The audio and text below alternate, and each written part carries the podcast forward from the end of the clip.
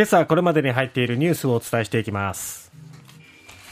山際経済再生担当大臣の後任に後藤前厚生労働大臣が就任。旧統一教会問題質問権をめぐる初会合年内行使に異論出ず。イギリスの新たな首相にスナク氏就任。鳥栖女性殺害事件元長崎大生に懲役24年の判決。松本白鸚さんらに文化勲章。功労者に松任谷由実さんの名前も。まずは後任が注目されておりました経済再生大臣のポストに自民党の後藤茂之前厚生労働大臣を起用することが昨日判明しました、はい、そして正式にまあ了承を得て就任ということになりました、はい、まあ、閣僚経験者がなるだろうなとは思っていましたけれども、えー、やはり、え前厚生労働大臣だった後藤さんが起用されるということで、まあ、政権運営とか、はい、そして今、目下注目されている、まあ、物価高対策、経済対策っていうところに対して、まあ、少しでも打撃を少なくしたい、最小限にとどめたい、そういう考えが見えてきますね。えー、経済再生担当大臣というのは総合経済対策に加えて総理の看板政策新しい資本主義、うん、あるいは新型コロナ対策全世代型社会保障改革なども担う重要なポストですよね。そ、ね、こがあのこう空席となって、はい次誰が入るんだっていうところだったわけですけども後藤さんはまあ旧大蔵省出身で経済や社会保障などにも明るいと。いうこと、そしてあの新型コロナの第7波の対応にも当たった経験があるということから起用されました。うん、あとは、まあ、答弁も手堅いっていうところも理由みたいですけれどもね。はい、えー、あとは、なんといっても旧統一教会の問題に関して、接点が確認されたら説明責任を尽くして関係を断ってもらう。これを大前提に就任をお願いしたというふうに総理は語っております。はい、で今回のこの、えー、山際経済前経済再生担当大臣が、まあ、辞表を提出して、えー、でこの後藤さんが代わりにつくっていう、まあ、この事態を受けて国会でこう謝罪をする、陳謝するっていうね、はい、異例でしたけれどもね、うんうん、あの自民党内でもその辺はちょっとくすぶりがあって、そういうことをすると、また次も同じようなことしなきゃいけなくなるよって、またね、誰かが辞任したっていうね。えーもっと堂々とっていうような意見もあれば、まだまだ手ぬるいっていうふうに野党そうですね、まあ、誰も褒めてくれないっていうね、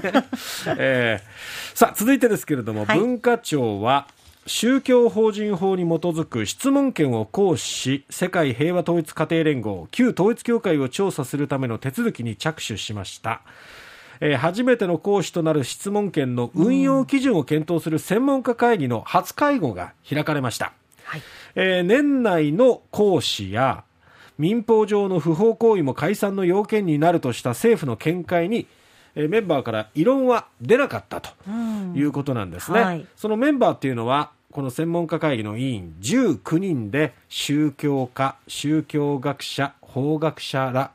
などで構成されているということですね。まあ、会合自体は非公開だったんですけれども旧統一教会による高額献金などの被害が問題化していることを念頭に文化庁は委員に速やかに基準の検討を進めるよう求めたということで、うん、あのもう年内にもこの質問権を行使するということに対して異論は出なかったということで、はい、まあ、早ければ本当に年内にはですねこういうこう解散に向けた動きが、うん、えー、活発化していくかもしれません。ね。えーまあ本当に被害を受けている人からすると早くっていうふうな、ね、思いはね強いでしょうからね。さて、えー、イギリスです。イギリスの与党・保守党の新しい党首に、まあ、無投票選出となりましたスナクさん元財務大臣ですけれどもそのスナクさんがバッキンガム宮殿でチャールズ国王の任命を受け昨日新しい首相に就任しました、はい、えー、ご両親はインド系の移民ということで、うん、スナクさんはイギリス史上初めてのインド系そしてアジア系の総理とあの首相ということになりました。はい若いんですよね。ねえ、42歳。42歳ですよ。42歳の時に首相にって言われて、いやもう考えられないですもんね無理無理無理ってなっちゃうもんねえー、スナクさんは、まあ、金融大手のゴールドマン・サックス